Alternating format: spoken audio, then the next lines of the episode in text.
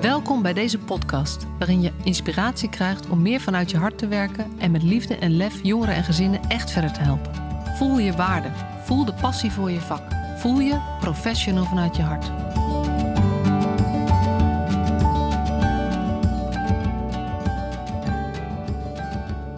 Welkom mensen bij deze alweer nieuwe aflevering van de Professional vanuit je hart podcast. Mijn naam is Marcia Struik en vandaag ga ik in gesprek met Eve Verbaan. Welkom Eve. Dankjewel. Um, de eerste vraag die ik je graag wil stellen is: Ben jij een professional vanuit je hart? Uh, ja.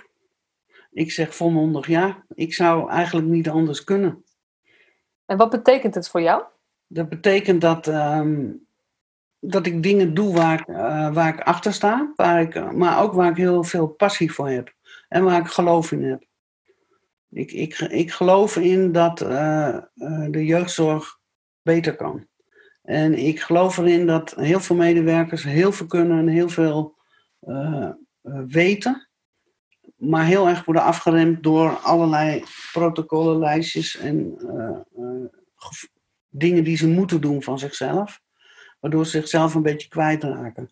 En ik ben, ik ben eigenlijk nou, ik ben 25 eh, jaar in, bij de jeugdbescherming, 29 jaar in de jeugdzorg. En ik heb eigenlijk altijd vanuit mijn hart gedaan waarvan ik dacht, ja, dit is goed. Uh, dit voelt goed, dit ga ik doen. En, maar altijd bij, met verstand. Hè. Het is niet zo dat ik verstand op nul en dan maar een beetje uh, dom achter mijn gevoel aanloop. Want dat is ook niet zo. Nee. Dus het is, ja, dat is het. En ik vind dat je altijd, uh, en ik ben heel erg in altijd voor vernieuwen en nieuwe dingen en verder zoeken en uh, wat kan beter. Ja. En uh, je zegt, ik doe vooral dingen waar ik heel erg achter sta. Is dat, is dat, is dat voor jou de kern? Dat, komt het daar eigenlijk weer op neer? Nou ja, kijk, je moet in je werk natuurlijk altijd wel eens dingen doen waarvan je denkt, nou oké, okay, weet je, ben ik het daar nou wel helemaal mee eens? Nee. Maar uh, sommige dingen moeten. Uh, ja, daar ontkom je ook niet aan. Zeker niet in het gedwongen kader. Maar wat ik heel belangrijk vind en wat eigenlijk altijd wel mijn drijfveer is geweest, is uh, dat in 1995 is een nieuwe wet gekomen. op de jeugdzorg, de wet op de jeugdzorg. En toen ben ik ook overgestapt van het klachtenbureau jeugdzorg naar, naar jeugdbescherming, als jeugdbeschermer. En uh, ik vind dat cliënten die in een zo'n moeilijke situatie zitten, ouders en kinderen, en de overheid bemoeit zich daarmee met de opvoeding, uh, vind ik het heel belangrijk dat de, de, de, de rechten van cliënten goed gewaarborgd worden. En dat klinkt heel technisch, maar ik vind het heel belangrijk dat cliënten, uh, dat ouders en kinderen kunnen zeggen wat ze willen, hoe ze het zouden willen hebben, en ze daarbij te helpen. En uh, zorgen dat, uh, dat uh, het is goed dat er een rechter tussen komt. En dat was voor 95 natuurlijk wel ander, een ander verhaal, zeg maar. Ja. daar hadden, hadden cliënten en, veel minder invloed. Ik kan me nog herinneren dat ik toen heel veel ouders en ook jongeren overigens begeleiden met, die klachten hadden over hun, hun jeugdbescherming of klachten over, over het internaat, hoe noem je dat, in de, in de opvang waar ze zaten. En dat ging eigenlijk voor 90% ging het één over bejegening. En die andere 10% ging over uh, dat ze geen inzage hadden in een dossier of rapportage. Maar dat is wel frappant, want um, ik, zeg, ik heb het hier ook vaak over. En uh, zo hebben we elkaar, zijn we elkaar een beetje tegengekomen. Ja, ik, ik, zei dat uh, en toen haakte jij er meteen op aan. Mm. Want je vertelt dat was, in, zeg maar, dat was in de tijd dat jij bij dat klachtenbureau werkte. Dus dat was ja. voor 95. Ja. En nu zijn we uh, eh, 25 jaar verder. Ja. En hoe is het nu? Nou ja, ik weet, ik, ik denk eh, dat er heel veel is verbeterd in de tussentijd, maar ik denk dat het nog veel beter kan. En uh, uh, ik weet dat heel veel, er zijn natuurlijk best een aantal tuchtzaken al geweest. als je ook naar de SKJ-site kijkt, maar heel veel klachten gaan nog steeds over bejegening. Ja. Mensen voelen zich niet gezien, niet gehoord uh, onvoldoende betrokken. En dan, heb ik, en, en, dan heb ik het niet over klachten zoals van... ik stuur 80 mailtjes in de week en ik krijg er maar op 50 antwoord. Want dat, dat vind ik eigenlijk... Daar gaat het mij niet om. Het gaat echt om mensen die het gevoel hebben van... nou, ik, ik, ik leg mijn ziel op tafel of ik probeer mee te werken, maar het wordt niet gezien. Ja. Ja. de betrokkenheid bij het maken van het plan van aanpak bijvoorbeeld. Kijk, voor 95 kregen mensen niet eens inzagen. Dus die wisten niet eens waar het plan over ging. Wat ik, wat ik onbegrijpelijk vind. Want je zegt tegen iemand, jij moet veranderen, maar ik zeg lekker niet wat. Of hoe. Dat is toch raar. En eh, nu is het zo dat ik denk, je kan uh, ouders en jongeren zeker, ook mijn kinderen, veel meer betrekken bij de, uh, bij de plannen die je maakt. Dat je het met elkaar doet. Je kan toch beter met elkaar kijken van, hé, hey, wat gaan we doen? Ook is het misschien niet jouw oplossing, maar als het wel de oplossing van het gezin is en dat gaat werken en het is veilig, want dat is natuurlijk het eerste wat je moet checken. Ja. ja. Waarom gebeurt dat dan niet? Of... Ik vind het wel mooi, want je duikt meteen in, uh, in wat ook zo belangrijk voor je is. Maar iemand die jou. Er luisteren natuurlijk veel mensen die hebben uh, geen idee tegenover wie ik nu zit. Wie is, wie is Eve Verbaan? wie is Eve Verbaan? nou, daar kunnen we een heel verhaal over houden. Maar ik heb, ben. Um, ik heb de PABO gedaan. Het heette toen Pedagogische Academie. Dus ik zat in het onderwijs.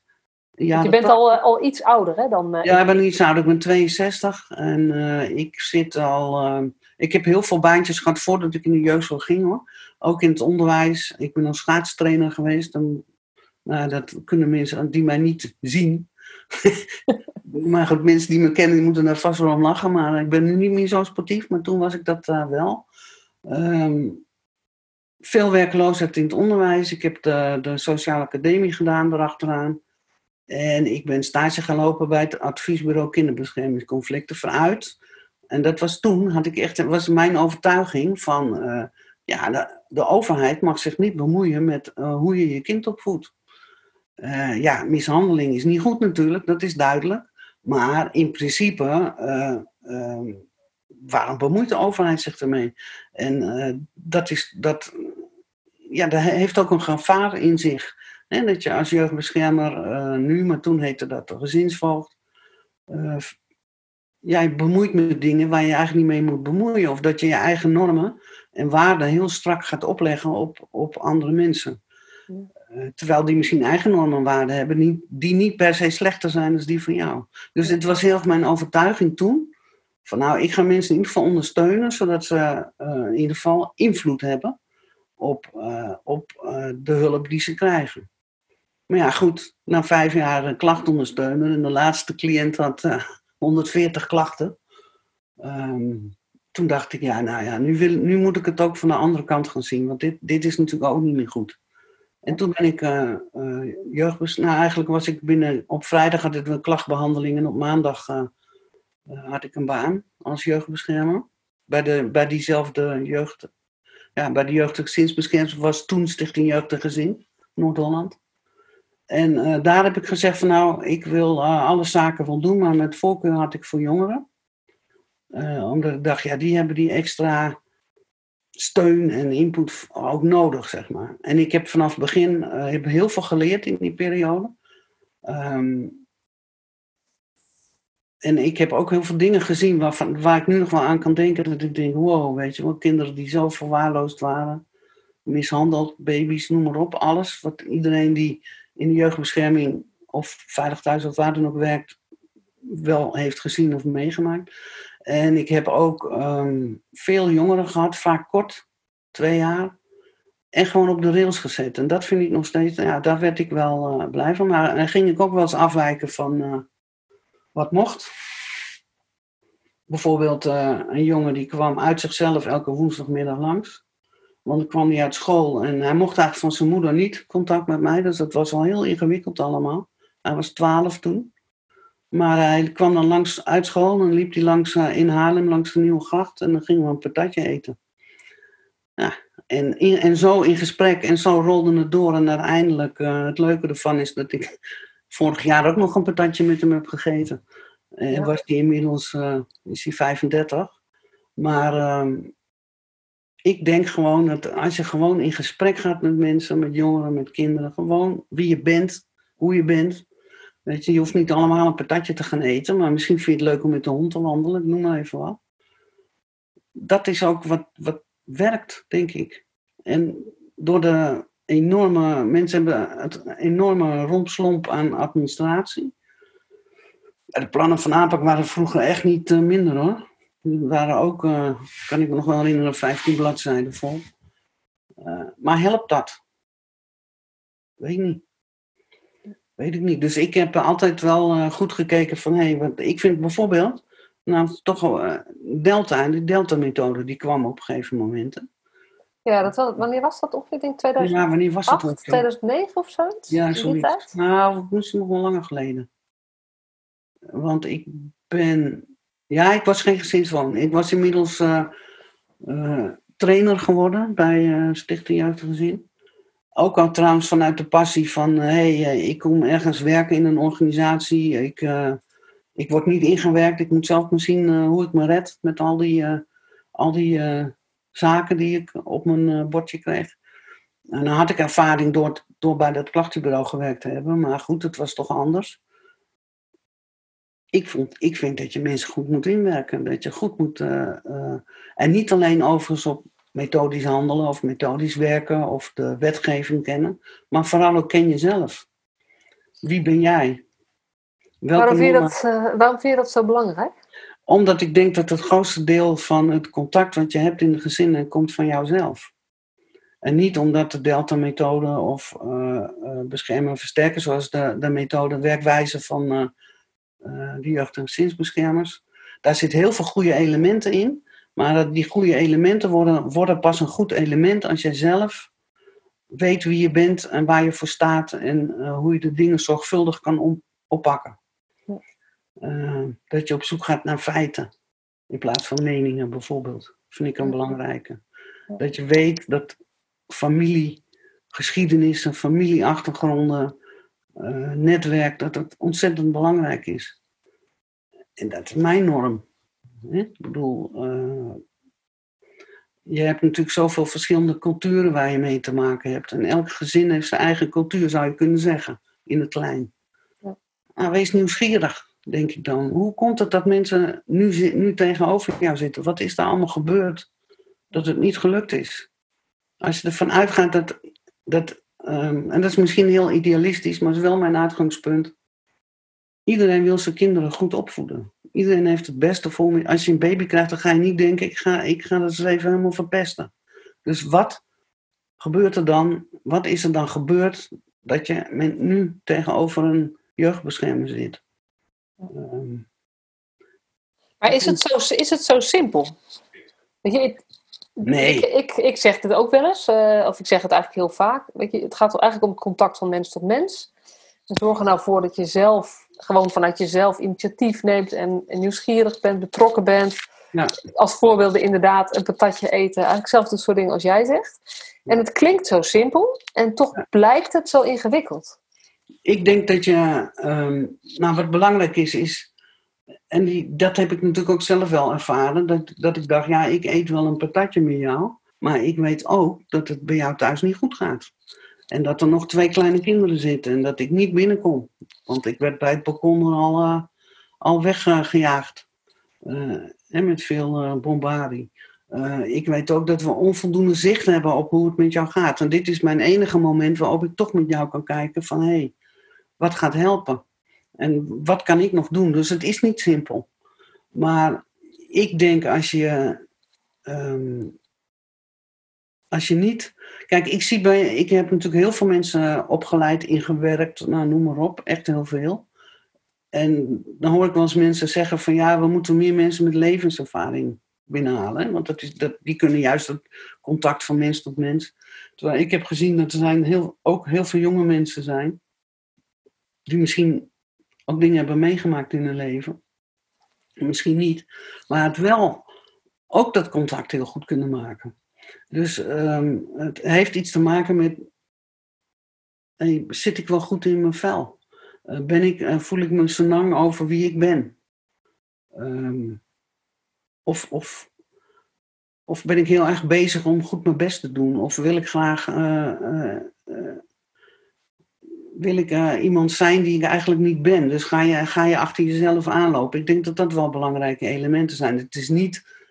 Kijk, het is niet zo dat als jij al lekker in je vel zit en je bent een lekker figuur en je kan goed uh, babbelen met mensen, dat je dan ook meteen een goede jeugdbeschermer bent. Er zit ook nog wel een stukje bij van. Uh, hey, stijg eens boven de materie uit. denk eens even na. Wat is nou een feit? Wat zijn nou meningen? Wat zijn de gevolgen voor kinderen die in die klem zitten? Bijvoorbeeld bij een complexe scheiding. Dat moet je wel weten ook allemaal. Dus je neemt ook veel kennis mee, vaardigheden mee. Je moet moeilijke gesprekken soms voeren, lastige gesprekken voeren ja, zeggen wat je, wat je vindt. Niet eromheen, niet dat wollige, softe gepraat. Gewoon duidelijk zijn. Ja. En dat is denk ik... Ik denk dat dat je beter afgaat als je gewoon bent, als je gewoon bent wie je bent, zou ik maar zeggen. Dat je niet iemand anders gaat doen. Ga niet de jeugdbeschermer spelen. Want dan ga je te veel doen, denk ik, van ik denk dat jeugdbeschermer dat en dat zou moeten doen, dus ik doe dat. Dat is onecht, dat voelen mensen ook. Ja, dat is, dat is eigenlijk, het, dan ga je een protocol of een methodiek uitvoeren zonder dat jij erbij bent, zeg maar, of zonder dat jij erachter staat. Ja. ja. En, en, eh, jij zit heel erg in de jeugdbeschermingswereld, hè? Ja, ja, ja. En denk je dat dit nou ook breder geldt? Dat je kijkt naar mensen in wijkteams of, of mensen die, uh, gewoon pedagogisch medewerkers die op de groepen werken. Zou dat hetzelfde of zou dat anders werken? Ja, ik denk, ik denk, ik denk het wel. Want als je in een wijkteam zit en uh, ja, je wil, als je goed contact maakt met mensen en je kan goed in gesprek gaan, dan kan je ook benoemen wat er niet goed gaat. En wat je met elkaar zou kunnen doen om te kijken hoe het wel goed kan gaan. Dan heb je ook oog voor de dingen die, die wel heel goed gaan. Hè? En kun je ook makkelijk met kinderen in gesprek gaan. Want dat, dat denk ik volgens mij nog wel heel belangrijk, dat je dat ook goed kan. En dat zie ik ook nog wel eens, dat niet altijd het kind uh, goed wordt gesproken, zullen we maar zeggen. Dat het ook heel moeilijk is om met kinderen van 7, 8, ik noem maar even wat, in gesprek te gaan over in een complexe scheidingssituatie. Hoe doe je dat nou eigenlijk? Er zijn heel veel tools op de wereld. En ook bij tools heb ik altijd een tool is ondersteunend. Een tool is niet een doel, hè? Het is niet een doel om met de tool te werken, maar het is, je kan het gebruiken. Om het ja, en wat ik je heel duidelijk hoor zeggen is, is de kern is eigenlijk, jij moet als jezelf daar staan, als jezelf het contact aangaan. En dan heb je een hele hoop kennis, tools, vaardigheden, protocollen als handvat en uh, hulpmiddel. Ja. Maar dat, die hulpmiddelen op zich doen niks. Die kunnen wel helpen, maar die helpen pas als je eerst dat contact hebt gelegd. Ja. Ja, daar zitten we echt heel. Dat, nou wij kennen elkaar eigenlijk nog niet zo goed. Dus dat is wel heel leuk ook om dit zo uh, in de ether meteen maar te delen. Want we zitten dan heel erg op één lijn. Ja, dat is wel grappig. Ken je mijn boek eigenlijk? Heb je nog niet ja, ik heb jouw boek wel gelezen, maar een tijdje geleden al. Helemaal in het begin kwam je een keer langs met Jeltje, weet je ja. nog?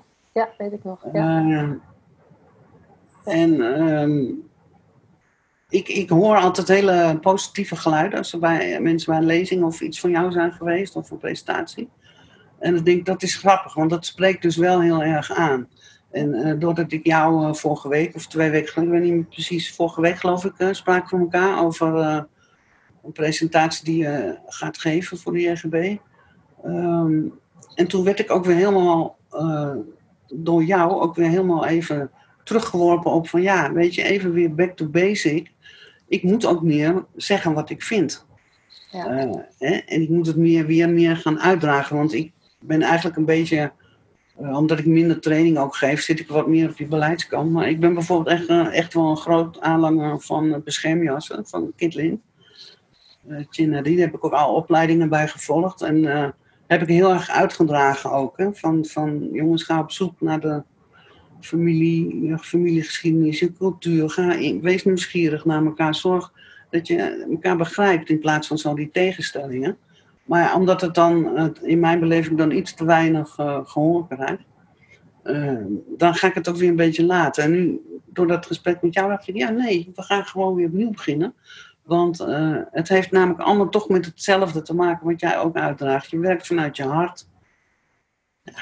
Nou, nou, en wat, jij, wat je vertelt van jezelf, dat is ook wat ik heel veel zie bij, bij veel hulpverleners. Die, iedereen kent die vlam wel. Maar de, de realiteit zorgt er ook voor dat dat, dat, dat dat vlammetje of dat vuur een beetje gedoofd wordt of zo.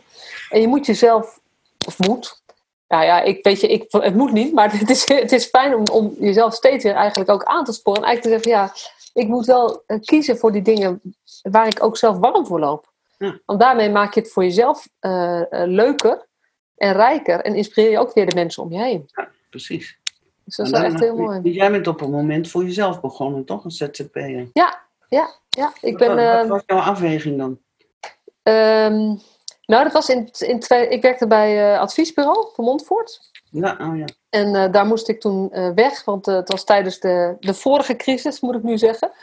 Eh, toen moest een derde van de mensen moest eruit en daar was ik er één van, want ik was een van de laatst binnengekomenen.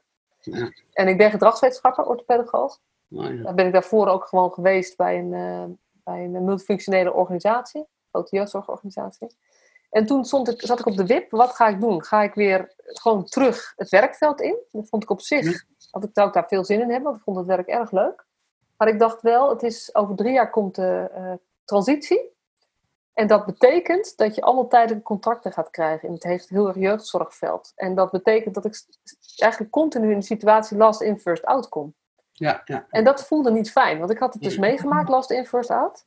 Ja. En ehm, nou ja, toen, dus dat- in die situatie zat ik, dus ik denk, ja, wat zal ik dan doen? Nou, voor mezelf beginnen. Ik heb nooit die ambitie gehad of zo. Maar toen ik dus ontslagen was, werd ik door een paar oud-opdrachtgevers benaderd. Van, kan je bij mij een training geven? Heb je interesse? Ik heb, ik heb een, een vervangingsklus gedaan, zeg maar. ja. Ehm, en toen dacht ik, ja, het is of ehm, de onzekerheid van last in, first out, tijdelijke contracten. Of het is gewoon gekozen onzekerheid van ZZP'en. Ja. En toen dacht ik, ja, laat ik dat dan, laat ik maar eens kijken wat er gebeurt als ik dat doe. En dan heb ik, toen heb ik een aantal jaren eh, alleen, eigenlijk alleen in-company trainingen gegeven. En ehm, eh, een aantal vervangingsklussen als behandelcoördinator gedaan. Superleuk. Maar nou ja, daar heb ik in een andere podcast wat meer over verteld. Al eh, een jaar of drie geleden ben ik eigenlijk gaan, gaan nadenken van, ja, weet je, hoe ga ik nu verder? Hm.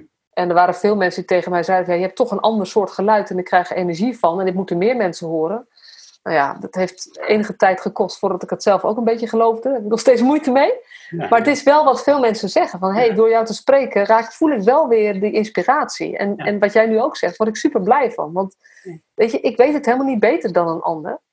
Maar op de een of andere manier leg ik wel een vinger, niet eens op een zere plek, maar op een plek waar, die, die even aangewakkerd mag worden of zo. En ik ik denk dat er gewoon te weinig over gesproken wordt, dat denk ik.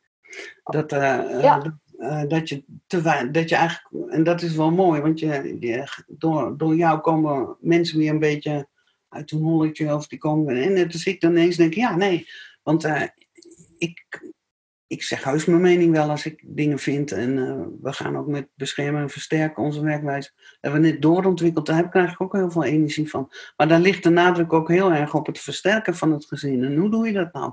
Ja. En Ja.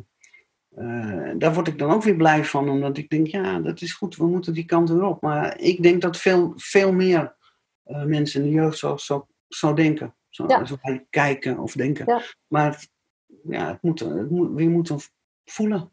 En, eh, je Nou, en, en je moet er ook, het heeft ook, weet je, de ondertitel van mijn boek is hè, Maak met liefde en lef het verschil. Want het betekent Ja, ook, wat jij ook zegt, ik heb soms dingen gedaan die eigenlijk niet mochten. Ja. Omdat, dat, omdat ik wist dat dat het belangrijkste was. Ja. En dat is natuurlijk best wel, ook nu in de tijd, er ligt zoveel ehm, ogen kijken er naar je. eh, en nou ja, er gaan, wordt zo, zo kritisch ook gekeken naar wat de jeugdzorg doet en wat hij niet doet.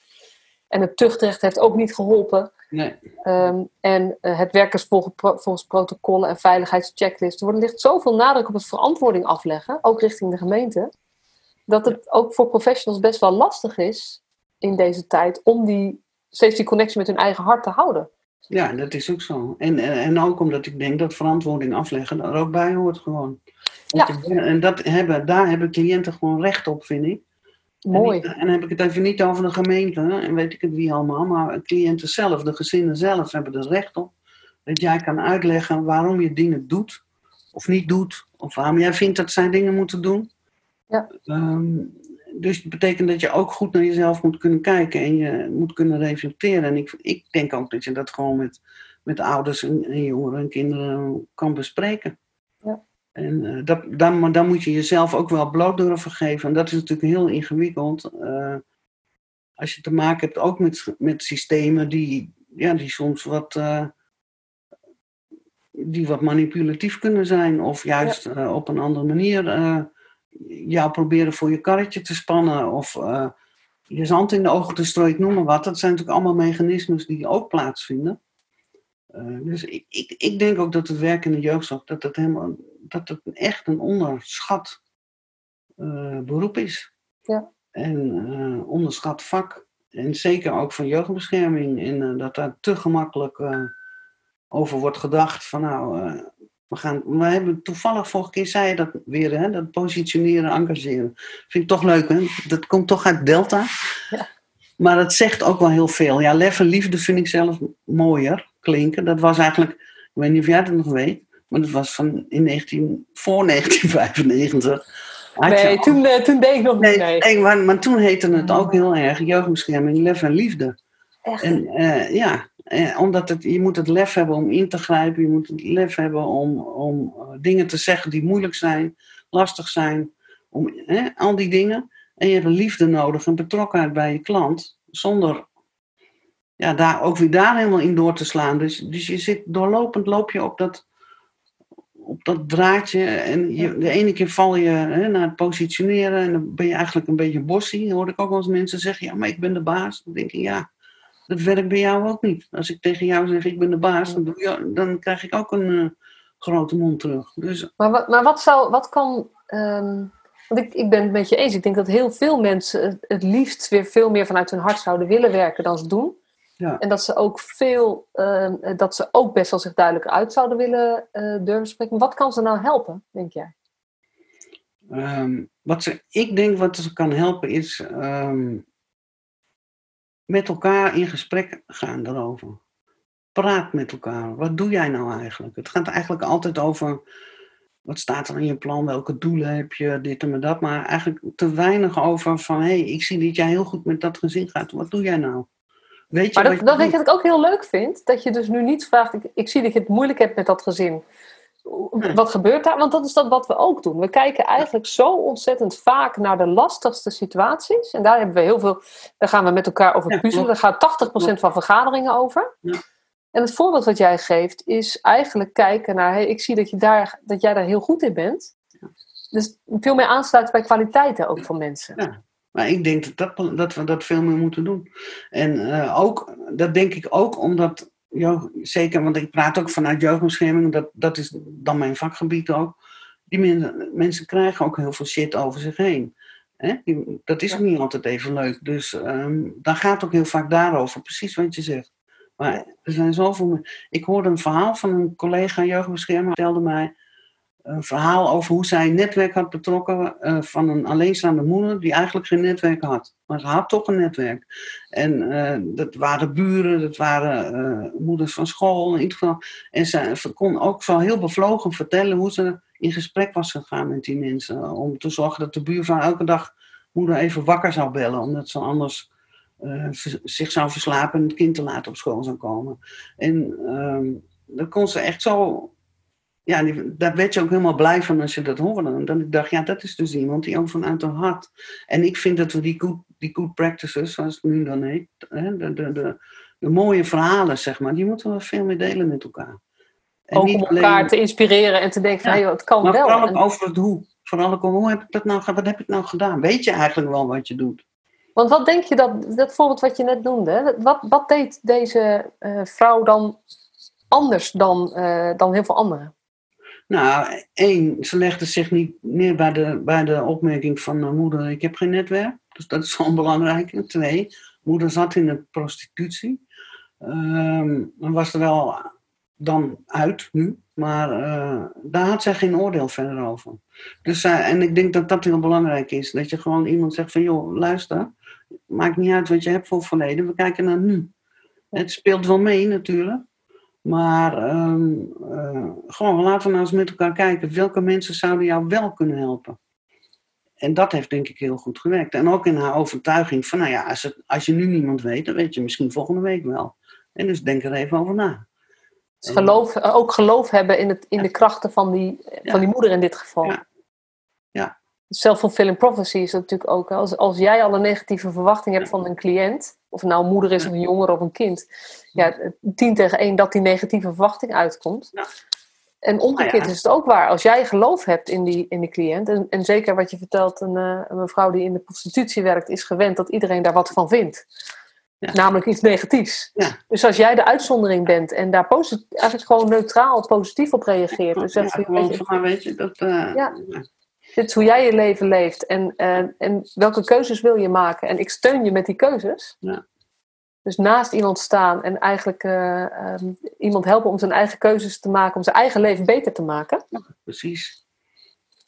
En dan gewoon eh, ook, en dat is denk ik, ja, het komt dan toch altijd wel weer neer op van het oordelen, niet oordelen en weten wat jou, eh, hè, zoals uit bescherming als het de heilige huisjes zijn, waarom jij de dingen doet. Eh, we hebben ooit eens een moreel beraad gehad en eh, dat ging ook over, ehm, nou, ging over een bezoekregeling van, van een ouder die al zeven of acht jaar uitzicht was en ineens weer op de proppen kwam moet je dat nou wel of niet eh, toestaan? En dan heb je ook heel erg die, die diepe overtuigingen die dan naar boven komen. Hè? Van, van, ja, Het is luister. 14 uur. Ja, dank u wel. Bloed is altijd dikker dan water, bijvoorbeeld. Dat was mijn MacBook. Luisteraars, sorry. Het is heeft een 14 eigen uur. Ja. Maar eh, eh, eh, dat je echt de overtuiging hebt van, weet je, bloed is altijd dikker dan water. Kin- kinderen of ouders gaan altijd op zoek naar hun ouders, jongeren. Of je hebt de overtuiging, nee, dit is heeft al zeven jaar niks van zich laten horen. Hoezo is dat goed? We gaan dat nou niet doen.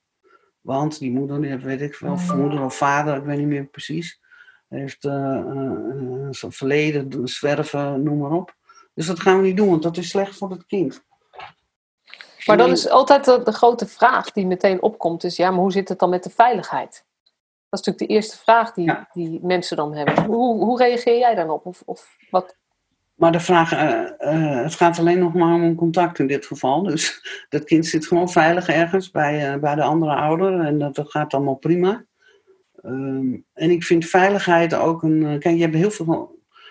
ehm, veiligheid gaat, is natuurlijk een heel breed begrip. Dus je, je moet ook goed kijken naar. ehm, ja, wat is, nou, wat is er nou eigenlijk aan de hand, feitelijk aan de hand? En wat maakt dan dat jij denkt dat het kind onveilig is? Wat zit er dan achter? Is dat feitelijk zo? Dus je moet wel op zoek gaan naar feiten. Dat zeg ik altijd. Wat zijn de feiten? En wat is jouw gevoel daarbij? Want ben je iemand die heel snel denkt van, oh, dit is onveilig? Of ben je juist, en, en we moeten dus snel besluit nemen? Of ben je iemand die meer ruimte geeft? Dat heeft weer met jouzelf te maken. En Dat moet je in ieder geval van jezelf weten. eh. ja, dat moet je weten van jezelf. En eh, ehm, je moet gewoon weten van jezelf of je het belangrijk vindt dat een kind zo lang mogelijk thuis blijft wonen. Want dat kan de organisatie wel zeggen, van hé, dat is onze werkwijze, zo lang mogelijk thuis. Maar je moet het wel ook invoelen. Je moet het voelen, anders kun je het ook niet verwerken in hoe je werkt. Kan je het Nee, niet dan, dan raak je constant in conflict, denk ik ook, met jezelf. Maar goed, dat... En ja, ja, dan denk ik, ja, je moet goed... Nou, je moet jezelf goed kennen, dat zei ik in het begin al. Dat vind ik eigenlijk nog steeds. Ja, maar het gaat, het gaat over meer dan jezelf kennen en weten hoe je reageert. Ja, het gaat precies. ook over wat zijn je waarden. Zeg Ja. maar. Waar, wat vind je nou het belangrijkste eh, in, Klopt. weet je, vind je het belangrijkste in, in zo'n zo'n eh, zo'n voorbeeld dat het kind gewoon nu veilig is? Zo, is, de- is dat eigenlijk je focus bij alles wat je doet? Omdat je denkt, ja, ik wil gewoon geen kwalijke invloed nu, om even negatief te noemen. Of is de waarde, een kind hoort altijd bij zijn familie, hoe, het, hoe, hoe lastig dat soms ook is, Ja. is die belangrijker voor je? Eigenlijk moet je van jezelf weten welke voor jou het belangrijkste is, Ja. want dan kan je heel veel dingen begrijpen hoe je reageert in een bepaalde situatie. Klopt. Dat is wel leuk. In trainingen, om het wat, dat, dat thema veiligheid hebben wij het ook vaak over. En dan probeer ik het wat praktisch te maken. En ik maak als het onderscheid dat je moet afvragen: is het ongewenst? Vind ik het zeer, zeer, zeer ongewenst? Of is het onveilig? Ja. Omdat heel veel dingen met je eigen normen en waarden, heel veel gezinnen leven natuurlijk op een manier, misschien leef jij ook op een manier waar ik, daar, waar ik een mening over heb. Dat kan. Ja. Ehm, maar daarmee is het nog niet onveilig hoe jij leeft, of hoe ik leef. Ga ik even vanuit. En dat is het lastige natuurlijk als je in de jeugdzorg komt. En zeker in de jeugdbescherming, maar ook in de gewone jeugdzorg al. Dat jeugd, eh, jeugdwerkers en hun organisatie iets vinden van wat een gezin doet. Ja. Dus gaan bepalen, voor een deel, of sturen met wat goed is en wat niet goed is. Ja. En daar gaat het over, om ook voor jezelf te weten, ja, kies ik altijd voor het veilige door het heel snel onveilig te bestempelen? Of durf ik te zeggen, dit is zeer ongewenst, maar uiteindelijk ga ik er niet over, want dit zijn keuzes die het gezin zelf mag maken. Ik heb dit, dit verschil, heb ik, ehm, ik weet niet meer welke, er was iemand, een, een werker, een jonge werker, die vertelde, um, er was een jeugdbeschermer, die was bij een vriendin thuis geweest en haar zoontje van twee zat op een of ander heel hoog tuinhuisje, was die geklommen. Die zat een meter of drie boven de grond. En dat jochie zat daar gewoon bovenop en haar vriendin zat gewoon op het terras, weet ik veel, thee of koffie te drinken en te ouwe hoeren met haar en bij te kletsen, bla bla bla. Ja. En zij realiseerde zich op dat moment, als ik nu bij een cliënt zou zitten, zou ik er iets van vinden. En nu zit ik bij een vriendin en ik vind er niks van. Ja, dat is wel bijzonder, ja. En dat, ik vond het heel mooi hoe zij dat zei. Want het was voor haar echt een belangrijk moment ook om te beseffen hoe groot haar eigen aandeel is in het beoordelen van veiligheid. Ja, precies. En dat het dus heel erg afhangt van de context ook. Ja, klopt. En zij heeft dat toen meegenomen, dat ze ook zei: ja, ik ga eigenlijk, als ik nu bij cliënten ben, ga ik eens meer denken vanuit dat je bij vrienden thuis zou zijn, waar je niet al van tevoren een oordeel over hebt. En dan ga ik nog eens mezelf afvragen: is dit echt onveilig? Of is dit niet hoe ik mijn kind zou opvoeden, maar mag iemand daar zelf over gaan? Ja, ja dat, is wel, uh, dat is wel een mooi voorbeeld. Ja. Ja, dat is wel bijzonder, hè? Dat je, dan, dat je dan inderdaad bij vrienden wat anders denkt dan bij uh, een gezin waar je toevallig uh, hoe beroepshalve bent of beroepshalve ja. zit. Ja. Dat je dan ineens met een andere bril op gaat kijken. Maar ik denk dat, je dat, dat dat bijna automatisch gebeurt, omdat je ook een, een opdracht mee hebt.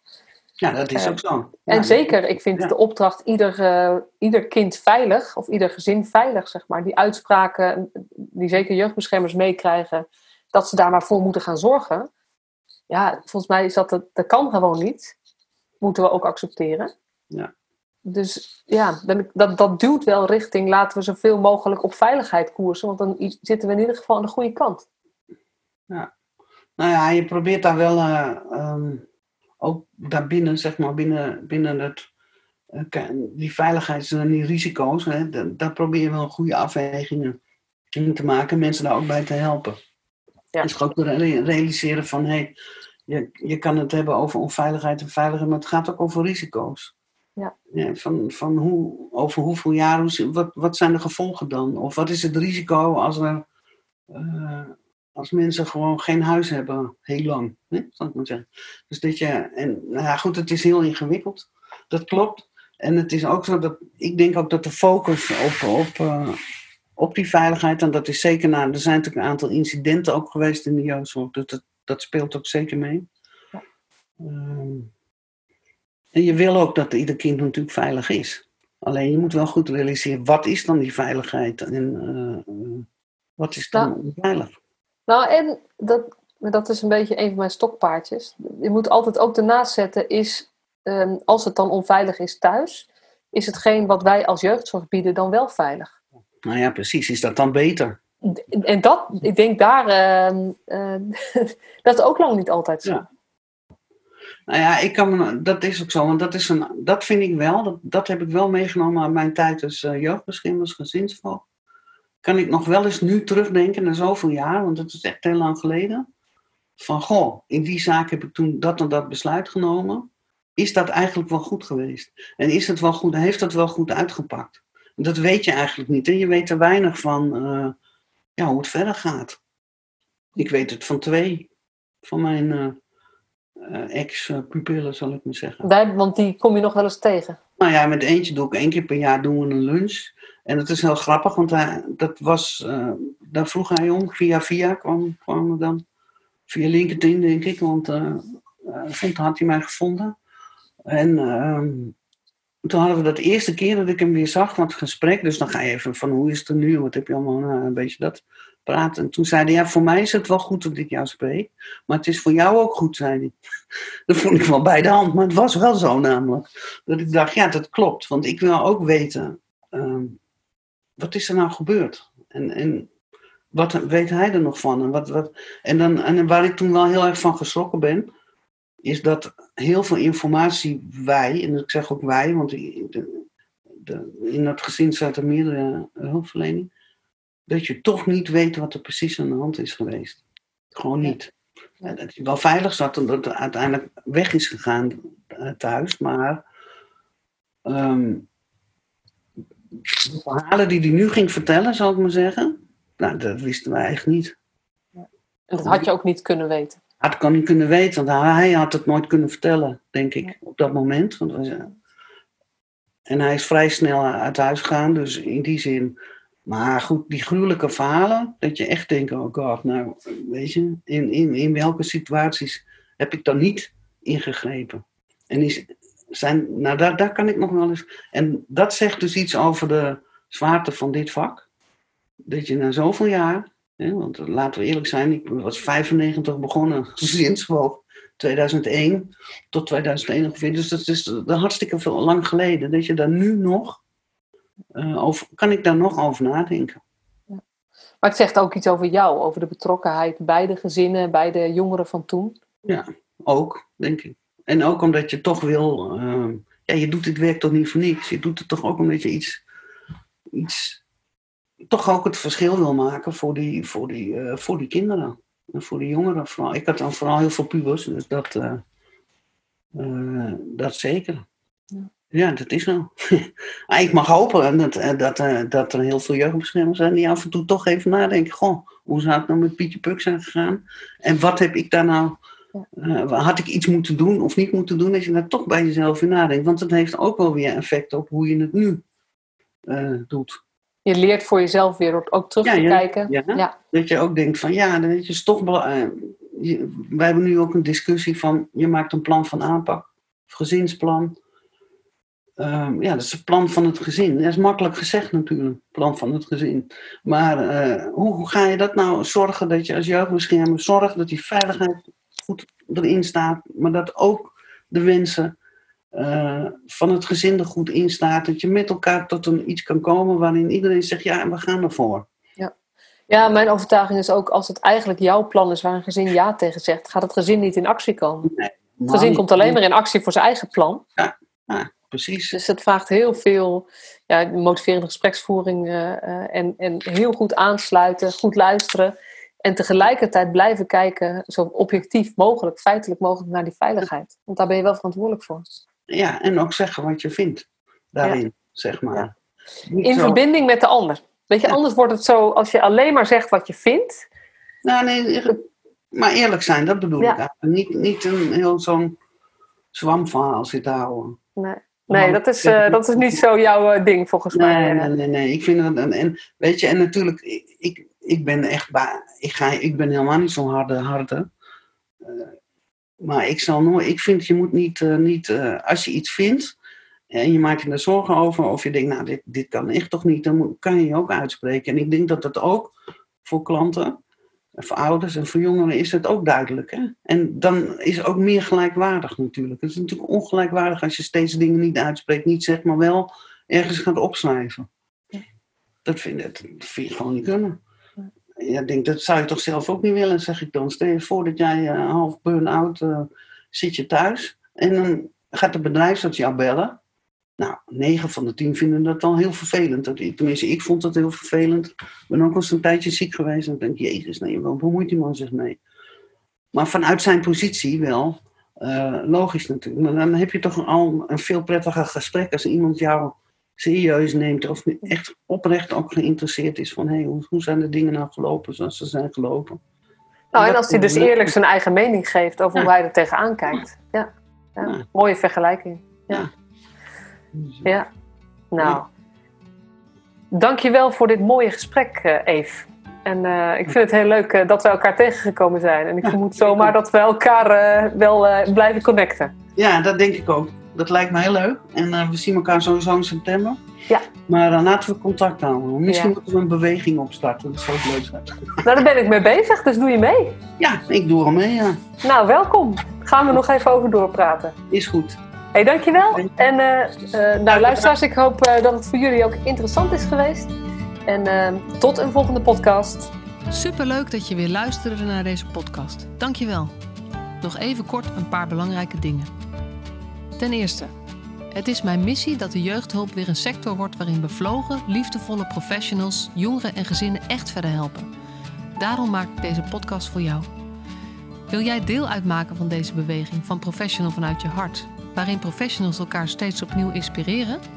Begin dan met het lezen van mijn boek. Je kunt de eerste hoofdstukken helemaal gratis lezen. Ga naar professionalvanuitjehart.nl/slash boek. Ten tweede, wil je alle podcastafleveringen overzichtelijk onder elkaar? Abonneer je dan op deze podcast. Klik in je podcast-app op de button subscribe of abonneren. En elke keer als er een nieuwe podcastaflevering gepubliceerd wordt, ontvang je automatisch een berichtje. Ten derde, ondersteun je mijn missie? Geef me dan een review via je podcast-app, bijvoorbeeld iTunes of Spotify. Op die manier kan ik nog meer professionals bereiken. En ken je een collega voor wie deze podcast ook interessant is? Dan zou het super zijn als je hem of haar de podcastaflevering doorstuurt. Bijvoorbeeld door de link te kopiëren via Spotify. Ik vind het altijd heel leuk om berichtjes te ontvangen van luisteraars om te horen wat je van een podcast vindt, of als je misschien vragen of suggesties hebt. Of als een aflevering je een bepaald inzicht heeft gegeven of er iets in beweging is gekomen. Stuur me dan even een berichtje op masha.professionalvanuitjehart.nl via de website of stuur me een connectieverzoek op LinkedIn.